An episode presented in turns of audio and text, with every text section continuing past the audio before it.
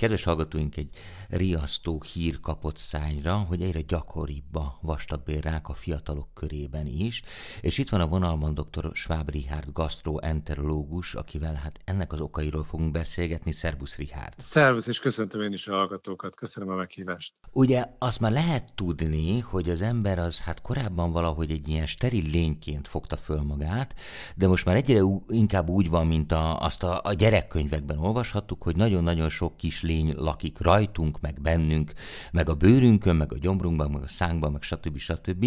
És valahogy ezt hívjátok, vagy hívjuk már mikrobiomnak. Azért vagyok ilyen magabiztos, mert múltkoriban vettem egy e, sima testápoló krémet a, az egyik ilyen drogériába, és már arra rá volt írva, hogy mikrobiom vagy microbiome friendly, tehát éreztem, hogy jó úton vagyok. A lényeg az, hogy nagyon sokat hallani a mikrobiomról, és ha Igen. jól tudom, akkor valahol itt kell keresni ennek a gyakran halálos betegségnek az okait. Igen, tehát két része kell bontani a problémát. Egyrészt a, valóban a mikrobiom változása és sérülése az egy fontos gyulladásos forrás lehet, vagy egy gyulladásos góc lehet a bélben, és maga ez a koncepció nem volt nem régebbi, mint tíz éves körülbelül. Uh-huh. Tehát azóta, amióta a normál bélflórának az összetételére pontosabb adatok, adatok jöttek ki, azóta volt módja a kutatóknak összehasonlítani, hogy különböző betegségekben ez hogy változik meg. És kiderült, hogy ez egy viszonylag friss, tehát egy öt évnél nem régebbi tényleg alapkutatási eredmény, hogy ennek a megváltozott flórának és a bél fal áteresztő képességének az összjátéka, vagy az, az összeható problémái jelentik gyakorlatilag a vastagbérák kiinduló pontját. És mindannyian azt gondoljuk, hogy az egyre korábban jelentkező polipok és a vastag, maga a vastagbérák is hasonló tényező a környezeti ártalmak és a, a nyugati típusú civilizációval együtt járó életmód sérülésekkel, mint mondjuk, hogy a kettes típusú cukorbetegség, amit régebben időskori diabétesznek hívtak, de ugye drámaian nő az is a tizenévesek között. Tehát uh-huh. úgy tűnik, hogy egyre gyorsabban összeszedjük ezeket a sérüléseket. Már gyerekkorban egyre jobban terjed a mozgásszegény életmód, az alvászavarok, fényszennyeződés, tehát olyan, olyan dolgok, ami népegészségügyi szinten még egy 50 évvel ezelőtt nem voltak jelen. Tehát a legfontosabb, amit erről tudni kell, még egyszer, az étke, elsősorban étkezés, hát ezek nem szimpla fertőző betegségek, hanem az étkezéssel, mozgásszegény életmóddal, alvással összefüggő bélflóra változások, bélflóra sérülések, és a bélfal áteresztő képességének a problémája. Uh-huh. Tehát, hogyha sérül ez a bélfal, és a sérüléssel összefüggő gyulladásos tényezők okozzák gyakorlatilag a, a, ezt a változást, ami először polipok formájában jelentkezik, aztán ez daganattá is tud alakulni. Riárd, mi a helyzet a genetikával? Mert ugye az is az elmúlt években derült ki, hogy vannak ezek a genetikai, hát nem tudom, hibák vagy deformálódások, és valahogy ezek stimulálódnak, és akkor jön a baj, hogy én most ezt egy ilyen nagyon konyha nyelven megfogalmazzam. Most az az érdekes, hogy kiderült pont 2018-ban egy egy tényleg mindent megalapozó közlemény jött ki a Science nevű újságban. Ez az egyik legmagasabb presztízsű tudományos szaklap az egész világon, és az az, az újdons pont az örökletes formájában jött ki a vastagbéráknak, ami elég szürreális.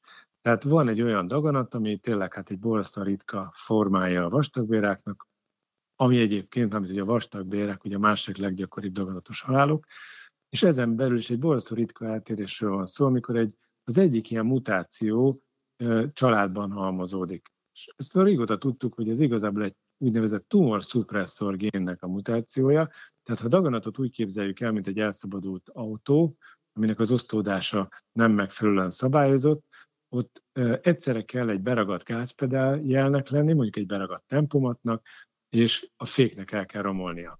Tehát itt ez Aha. egy fék ez egy fék defektussal vonható párhuzamba, de azért hiányzott, vagy hiányzik ehhez mindenféleképpen egy gázpedál jel. És a kutatók azt vizsgálták, hogy mi történik ilyen FAP-szindrómás embereknek a bélnyálka ártyáján, ezek egyébként tizenéves tinédzser gyerekek, maguk a polipok felszínén milyen elváltozások, milyen bélflóra elváltozások vannak, és döbbenten tapasztalták azt, hogy bizonyos baktériumok nagyon jellegzetesen dúsulnak a polipok felszínén. És uh-huh. utána azt is megnézték, hogy, hogy mi történik, amikor ezeket a baktériumokat csíramentesen tartott, és ugyanezt a mutációt hordozó egerekbe teszik.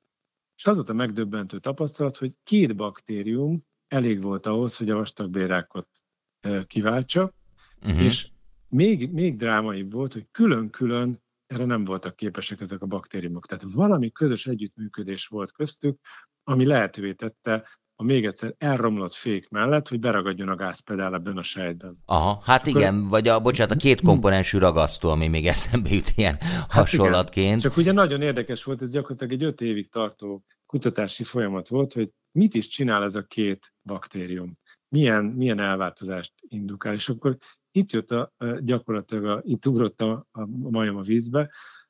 Az egyik baktérium tönkretette a bél hámsejtek közötti cipzárszerű zárstruktúrákat, ami megakadályozza, hogy a legkülönbözőbb részben táplálék, részben baktérium antigének át tudjanak jutni a bélfalon, ez volt az egyik hatás. A másik hatás pedig, hogy amikor ez a sérülés megtörtént, akkor tudott átmenni ez a másik baktérium a bélfal mélyébe, és, és a bélfal mélyén egy olyan gyulladást váltott ki, ami egy úgynevezett interleukin 17, ez egy ilyen sejt gyulladást okozó citokin molekula, és olyan, olyan elváltozást váltott ki, ami ezt a, a gyulladást egy mutációvá tudta alakítani. Uh-huh. És ez a mutáció volt az, ami utána gyakorlatilag már mindentől függetlenül a daganat képződést elindította. Tehát magyarán kellett a, a, a fék hiba, kellett a bélfalsérülés, és kellett ez az IL-17 vezérelt gyulladás.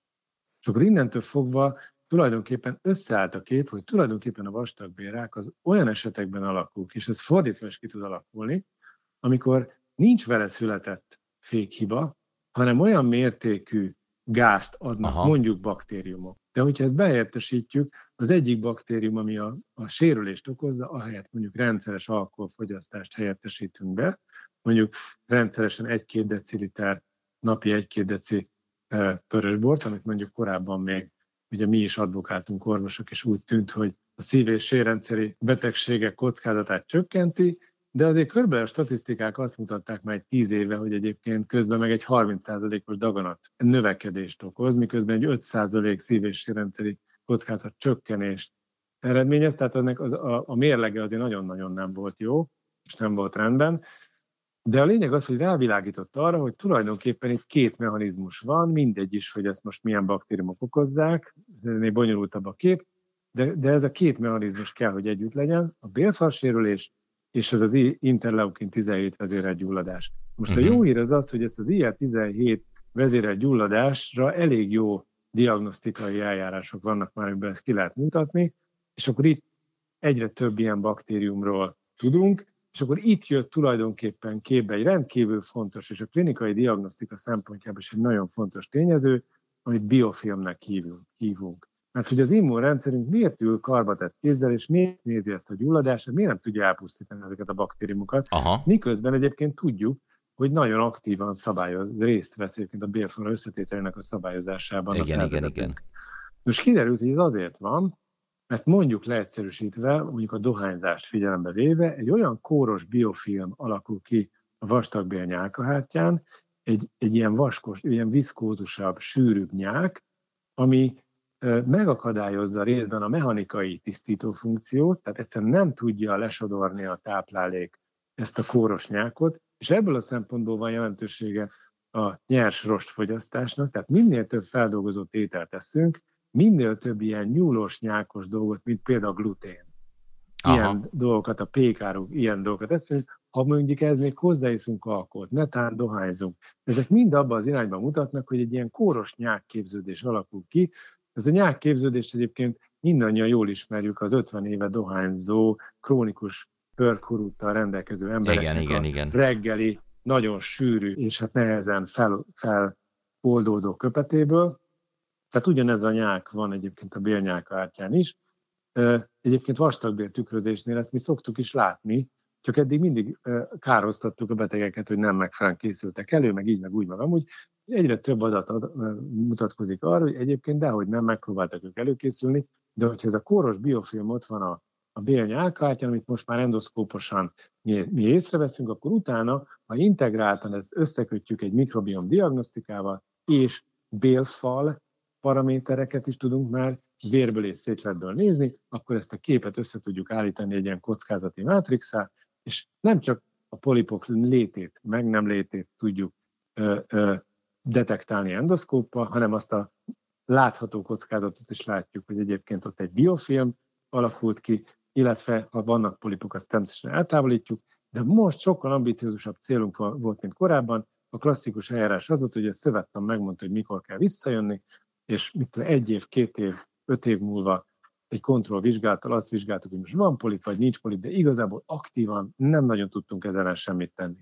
Most a mikrobiom és bélfal diagnosztikával összeállítjuk ezt a kockázati mátrixot, és mérhető paraméterek alapján ezt le tudjuk csökkenteni, aminek az lesz az eredmény, hogy sokkal kisebb kockázattal lesznek újabb és újabb polipok. Magyarán, hogyha mondjuk valakinek egy előadott polipot láttak, akkor utána visszajön mondjuk két év múlva, és a két év múlva a, a, a mikrobiom diagnosztikával felturbózott életmódváltás kapcsán azt fogjuk látni, hogy nincs új polip. Aha. Ha nincs új polip, akkor nem kell évente, két évente nézni, hanem legközelebb csak öt év múlva elég megnézni. Most még nagyobb a jelentősége ennek akkor, amikor mondjuk észrevettük korán a vastagbérákot, tehát nem voltak még áttétek, most vagy kellett adni biztonsági kemoterápiát, vagy nem, de minden esetre tumormentesre lehetett operálni egy pácienst, és utána ugye egy ilyen időszakos szűrőprogramba kerül a páciens, és azt nézzük, hogy hát hogy mikor alakulnak újra ki esetleg polipok, sőt vannak molekuláris eljárások, amit elsősorban az Egyesült Államokból lehet, de már Magyarországon is elérhető egyébként utalérni, és itt vérből is meg lehet ezt már mondani. Aha. Sokkal érzékenyebb, mint egy képalkotó vizsgálat, egy MR vagy egy CT vizsgálat, és hogyha ez a vérteszt ez pozitív, akkor persze a legszofisztikáltabb képalkotókkal kell utána menni, hogy vajon ez a dagonat visszatérés hol van. De igazából a sikeres műtét után nagyon nem tudtuk mit mondani a páciensnek, maximum, hogyha megint nemzetközi protokollok alapján kellett ez a biztonsági kemoterápia, akkor azt megkapta a páciens, de utána gyakorlatilag csak a rutin szűrőprogramokba ment, és amikor azt kérdezte, hogy de én mit tudok tenni az életmódommal kapcsolatban, akkor hát ilyen általános lózungok voltak, hogy hát táplálkozzon egészségesen, meg vigyázzon magára, meg mozogjon, meg minden, de olyan konkrétumokat nem tudtunk mondani.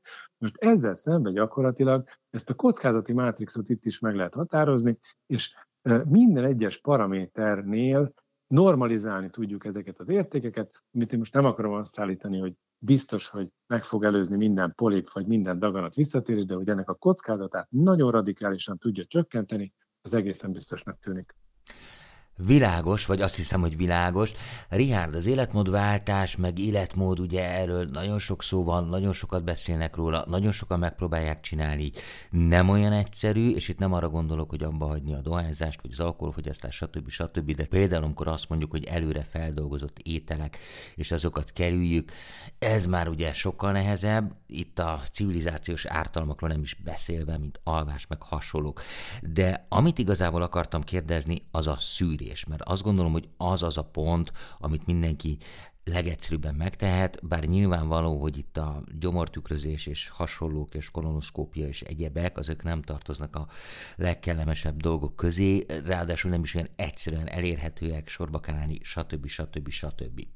Hol van ebbe a dologba a kulcs? Tehát mi az az életkor, amikor azt tanácsoljuk, hogy, hogy azért valamilyen formában meg kéne nézni, hogy mi a helyzet, esetleg kéne konzultálni egy gastroenterológussal, hova érdemes fordulni, még mielőtt bármifajta panasz jelentkezne, illetve persze az is nagy kérdés, hogy ha panasz van, akkor milyen jellegű panaszok azok, amik esetleg hát rákra utalhatnak. Igen, ez egy nagyon fontos kérdés. Még mielőtt konkrétizálnám ezt is válaszolnék, annyit szeretnék mondani, hogy Nehéz dolog az életmódváltás, de pont azok a tényezők, amikor valakinek mondjuk találnak polipokat, vagy volt egy daganatos megbetegedése, vagy elindul egy magas vérnyomása, vagy bármi miatt egy krónikusan gyógyszert kell elkezdeni szedni, akár csak egy reflux miatt is. Én nekem az a tapasztalat, hogy ez az a momentum, amikor azért mindenkivel megszólal a, vagy ez a vörös csengő, vagy nem megszólal, hanem kigyullad a vörös csengő, és, és azért végig gondolja azt, hogy valójában ez, ez tényleg nem, nem ennek így kell lennie. Tehát, hogy, hogy tehát ez egy nagyon nagy sok. Tehát amikor ez felmerül, hogy, hogy, hogy esetleg Igen. ezt tapasztalom orvosként. Tehát nem könnyű rábeszélni mondjuk egy embert arra se, hogy a magas vérnyomás gyógyszerét kezdje el szedni, és minden nemzetközi ajánlás azt mondja, hogy ez az a pont, minél korábban felismert emelkedő vérnyomás hívjuk így, vagy, vagy mondjuk egy polip elment időben szűrésre, és akkor kiderült a polipja, az az a pont, amikor rá kell világítanunk arra, hogy az életmódján kell változtatni. Ez nem egy vele, velünk született sors, nem, nem a genetika, nem a jóisten, hanem, hanem sajnos a, a mi életmódunk, és ezen nagyon-nagyon drasztikusan tudunk változtatni. És akkor visszatérek a kérdésre, nem akartam ezt megkerülni. Tehát a klasszikus ajánlás úgy volt, hogy 50 éves korban kell tünetmentes egy, egyéneken elkezdeni. Miért pont 50 éves kor? És ez egy nagyon fontos dolog. Mert 50 éves korban a legnagyobb az esélye annak, hogy az általában régebben 60 fölött jelentkező vastagbélrákot még nem rákként, hanem polipokként tudjuk elcsípni. És hogyha ha ezt polipokként elcsípjük, akkor ennek a kezelése költség hatékonyabb, mint hogyha várnánk ezzel, és a korán felfedezett daganatot mondjuk 60-70 évesen fedeznénk fel. De ez egy kulcs szó, hogy ez költséghatékonyabb. Tehát a társadalom biztosítás rendszerei számára költséghatékonyabb. Uh-huh. Ez nem azt jelenti, hogy az egyén számára nem éri meg ezt korábban megnézni, és a, a saját büdzséje szempontjából ne lenne értelme, főleg a családi halmozódásban, főleg, hogyha ha a körzeti tényezők úgy alakultak, hogy mondjuk van már egy magas vérnyomása, van egy elhízása, van egy kezdődő diabétesz, hogy ilyesmi. Ezt pontosan tudjuk, hogy miután összekötődnek az életmód tényezőkkel a kockázatok, gyakorlatilag ő neki a vastagbérekre is nagyobb kockázata lesz. Mint ahogy ugyanúgy, mint hogyha véres széklete lenne, pedig az, az is lehetne aranyerekből, de azért mégis, ha vért látunk, annak az egy egyszerűen magasabb kockázati szint. Igen. Tehát vannak, én azt gondolom, hogy, hogy vannak egyértelmű dolgok. Tehát a, mondjuk a családban volt daganat, akkor a daganatos páciens mínusz 10 évvel kell kezdeni a, a, a szűrést, és ez ma a hivatalos ajánlás szerint 50 év, Nyugat-Európában ezt egyre inkább már 45 évre hozzák előre. Még egyszer a költséghatékonyságot, egyszerűen annyira sok a fiatal, fiatalabb életkorban is kialakuló daganat. Egyébként a legdinamikusabban ez egy borzasztó szomorú adat, 25 és 29 éves kor között nő. Ez az incidencia nő a leginkább. Mert régebben alig volt. Elképesztő. Tehát én azt gondolom, hogy amikor valakinek panasza van, régebben is volt ez a, a, az elf, hogy once in a lifetime gasztroszkópia, tehát hogy egyszer van valakinek reflux-szerű panasza, akkor azt korábbi életkorban is egyszer azért nézzük meg, tisztázzuk, hogy vannak-e anatómiai olyan deformitások, ami egyébként esetleg bármi kockázatot jelentett a jövőre nézve, én úgy gondolom, hogy, hogy ezt a limitet, ami korábban inkább talán 40 évnél volt meghúzva, tehát hogy, hogy akár panaszok esetén 40 éves kor alatt ezt nem, nem volt kötelező endoszkóppal kezdeni, lehetett gyógyszeresen, tünetileg kezelni. Én ma megpróbálok mindenkit rábeszélni, pont a fiatalkori daganatok miatt, és rengeteg ilyen fiatal páciensünk van, hogy nyugodt legyen a lelkismeretem, és egy más kérdés, hogyha nem egyezik bele, vagy hogyha ezt túl drágának találja, vagy túl hosszúnak találják az állami rendszerben a várakozási időt, de legalább nem, nem a mi lelkünkön szárad ez. Hát ez a beteg nyilván saját maga kell, hogy a kockázatait mérlegelje, hmm. a lehetőségeit. De azt gondolom, hogy, hogy, hogy amikor tünetek alakulnak és mik ezek a tünetek, hát ez akár a puffadástól, a hasifájdalmon keresztül, az étvágytalanság, fogyás, véreszéklet, stb. Ezeket én úgy gondolom, hogy 45 éves kor alatt azonnal komolyan kell venni, és akkor el kell menni szűrésre, 45 éves kornál akkor is el kell menni, hogyha semmilyen fenyegető tünet nem volt, tehát teljesen tünetmentes esetben én, én ezt, ezt a, a nemzetközi ajánlást venném át, és ezt tolmácsolnám, de a legfontosabb szerintem az, hogy ha, ha volt egy, egy, egy, egy korai polép, és, és ha ennek a beszélgetésnek nincs más haszna, csak a korábban vastagbérákkal vagy vastagbérákon átesett, sikeresen operált páciens, akit egyszerűen, hogy mondjam, megsújintott ennek a betegségnek a szele, de sikeresen túljutott rajta. Azt szerintem nagyon fontos, hogy az okokra mély, az okok mélyére tudjon ásni, és önmagában az, hogy aki nem dohányzik, nem iszik, az nem jelent semmit, mert az ugye az egér kísérletből is kiderült, két baktérium is meg tudja csinálni ezt az eltérést. Ha egyszer valaha neki kialakult már vastagbéráki, akkor biztos, hogy ez a tumor szupresszor gén hiba már ott van a sejtjeiben, tehát akkor bármikor ez a két baktérium, ezek olyanok, mint a Helicobacter pylori, ami ugye a fekét is okozza, csak a más nevük van, és más a funkciójuk, mert ezek a vastagbélben okozzák a problémát. de ezt össze lehet szedni minden nélkül. Tehát önmagában az, hogy valaki sose volt, nem dohányzott, sportos, stb., és mégis rákja hát igen, hogyha ott van az eltérés, tehát a baktérium eltérés, de, ez mind, de ezek mérhető kockázatok. Akkor uh-huh. is mérhető az, hogy az áteresztő képesség megváltozott, akkor is mérhető, hogy van ott egy gyulladás. Gyulladás nélkül nincs daganat. Világos. Richard, nagyon szépen köszönöm, hogy itt voltál. Elrepült velünk az idő, de hát még órákig hallgatnának, és hallgatni is foglak még, reményeim szerint fogunk még itt beszélgetni, de azt gondolom, hogy ez is nagyon fontos volt, és nagyon remélem, hogy a hallgatóink megfogadják a tanácsodat, mert hát... Én is remélem, tényleg... hogy tudtunk ezzel segíteni. Igen, nagyon sok más lehetőségünk nincs. Dr. Schwab Richardnak, gastroenterológusnak nagyon szépen köszönöm. Én is nagyon köszönöm. Szervusz. Szervusz.